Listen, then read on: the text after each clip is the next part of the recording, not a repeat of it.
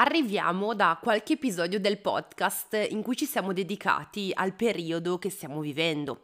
Siamo a dicembre, siamo vicini al Natale e mm, oggi ho deciso che andrò contro il mio stesso calendario editoriale magari l'episodio di oggi lo trasportiamo a settimana prossima perché in questi giorni, questo weekend, ho un po' pensato, boh, mi stanno arrivando un sacco di newsletter sul Natale, su come essere bravi genitori a Natale, bravi figli a Natale. non lo so. Ho avuto questa sensazione di sopraffazione rispetto al tema del Natale. Abbiamo già parlato nel podcast di quelli che sono i miei valori, di quella che è la mia visione verso Babbo Natale, le festività, eccetera. E quindi ieri ho pensato, ma chiediamo alla mia community cosa ha bisogno di sentirsi dire in questo periodo, oltre a tutto quello che già sta leggendo nelle newsletter, nei podcast, nei blog, in Instagram, in tutti i social, ma ce n'è pure uno nuovo che girano intorno a noi. È vero, in questo periodo è bene preparare accompagnare i genitori a delle festività serene, accogliere le emozioni dei figli e anche degli adulti in queste festività ma di cosa hanno i genitori bisogno oggi? Mi hanno stupito le risposte che mi sono arrivate nella box domande su Instagram perché nonostante le persone che rispondono alla box non possono leggere le risposte degli altri perché io le posso condividere nelle stories in maniera anonima ma i genitori non possono leggere quello che gli altri mi scrivono. E in realtà io non ho postato nessuna risposta perché non volevo influenzare le risposte degli altri. E, ebbene eh, in parecchi genitori mi hanno risposto una cosa simile che mi ha un po' illuminato. Ecco, Elena, io avrei bisogno di silenzio. Questo non credo che era un invito a farmi stare zitta nel podcast, o perlomeno lo spero, se era così skippate l'episodio. Perché sì, di cose ne ho ancora tante da dirvi, anche se nell'episodio 100 vi ho detto il contrario. Ehm ma eh, quello che ho colto in questi messaggi, in questo bisogno di silenzio, mi ha fatto un po' riflettere perché ho subito pensato, ma le feste di Natale non sono ancora iniziate e c'è già bisogno di silenzio.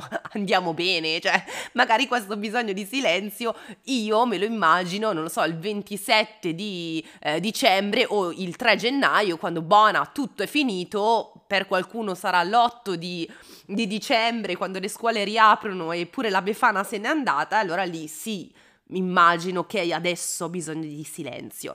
Ma ma poi ho riflettuto sul fatto che forse questo bisogno ce lo trasciniamo dentro da un po' di tempo, da anni magari. Ed è lì latente, tanto che ancora prima del rumore del Natale noi ci portiamo dentro questo bisogno di silenzio.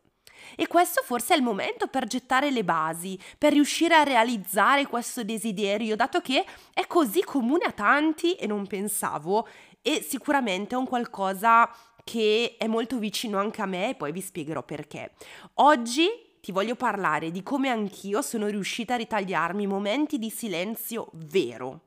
Non parlo di tempo per me come siamo abituati a, sentir, a sentirci dire, ma qualcosa di più profondo. E quel silenzio che per me è stato ed è estremamente rigenerante nella frenesia di questa difficile vita. Io sono Elena Cortinovis, educatrice, pedagogista e convinta sostenitrice della disciplina dolce. La mia voce ti guiderà anche nei giorni in cui essere genitore è difficile come una montagna da scalare a mani nude. Non mollare la presa. Ascolta il mio podcast. Ho cercato in internet il significato di valore del silenzio, cioè che valore dà il silenzio, perché un genitore dovrebbe arrivare a desiderare silenzio con un silenzio un pochino più profondo rispetto al bisogno di silenzio, nel senso che i miei figli urlano da mattina a sera e ho bisogno di riposare le mie orecchie. Cioè il desiderio che eh, ho letto in voi era secondo me un desiderio molto più forte, un bisogno, no? Di valore, di riconnettersi in qualche modo a noi in un momento di silenzio vero. Comunque, detto questo, cosa mi ha risposto il web? Aperte le virgolette, il silenzio svol- svolge un ruolo cruciale nel benessere delle persone, poiché offre un'opportunità per ridurre lo stress, migliorare la concentrazione e promuovere la riflessione interiore. In un mondo in cui siamo costantemente immersi nel rumore e nelle distrazioni, il silenzio consente di rallentare, di ridurre l'ansia, di ristabilire un senso di calma interiore. Questo spazio di tranquillità permette alle persone di connettersi con se stesse, di riflettere sulle proprie emozioni e pensieri, favorendo la creatività, la risoluzione dei problemi e il miglioramento della salute mentale complessiva. Il silenzio può essere un momento di rigenerazione e di recupero, permettendo alle persone di ritrovare equilibrio e serenità nella vita quotidiana. Punto e chiuse le virgolette. Insomma, il vostro bisogno di silenzio, cavoli ragazzi, cioè è qualcosa di molto forte, qualcosa di molto profondo. Sono molto fiera di voi per essere riusciti a manifestare questo bisogno.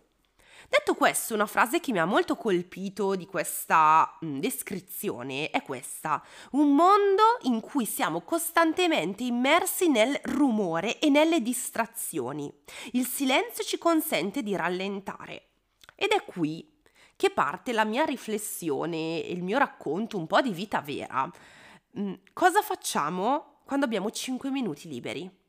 Intendo quel momento della giornata in cui abbiamo fatto tutti i nostri doveri, abbiamo fatto tutto quello che dovevamo fare e ci sediamo sul divano, ci sdraiamo nel letto, ci mettiamo lì, tranquilli.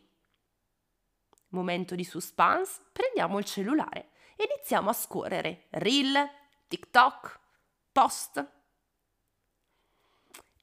Iniziando a scorrere queste centinaia di contenuti quasi passivamente, perché sì, magari qualcosa ci fa sorridere, qualcosa ci fa pensare, ma è quasi come se fosse un comportamento di un automa. Prendiamo il telefono e scrolliamo i contenuti, ci sentiamo frustrati, o perlomeno quando succede a me, mi sento frustrata, perché quei 5 minuti di santa pace che potevo avere sembrano durare 3 secondi.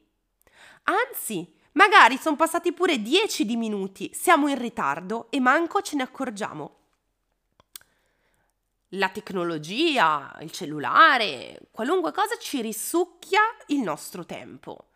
Tempo che già ce n'è poco, perché quando parliamo di tempo per noi già ce n'è poco, e quel poco che c'è ce lo mangiamo così, i 5 minuti che durano 3 secondi.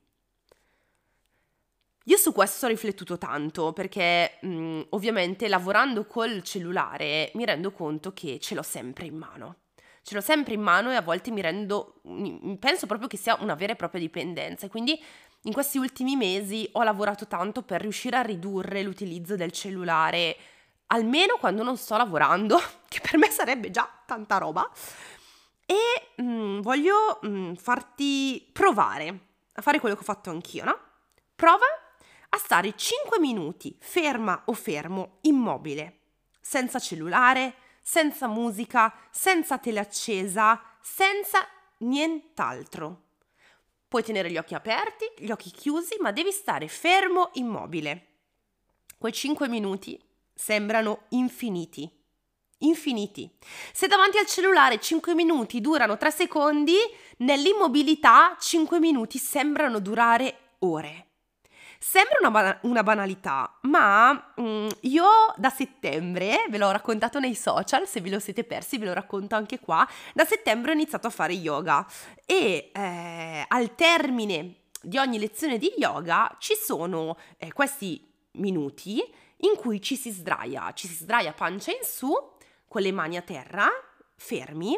Questa posizione si chiama Savasana ed è proprio un modo per riconnetterci col nostro corpo. mi sono resa conto che in quei pochi minuti la mia mente iniziava a vagare in pensieri più o meno profondi, alcune volte delle cazzate, alcune volte, oddio, entravo in quei pensieri talmente profondi che volevo spostarmi per uscire da quei pensieri. E all'inizio mi rendevo conto che quando iniziavo a pensare a determinate cose, eh, per non ascoltare i miei pensieri cercavo distrazione in i rumori esterni, magari qualcun altro che tossiva, una macchina che passavo, un uccellino, cioè obbligavo la mia mente a disconnettermi, di, a disconnettersi da me stessa.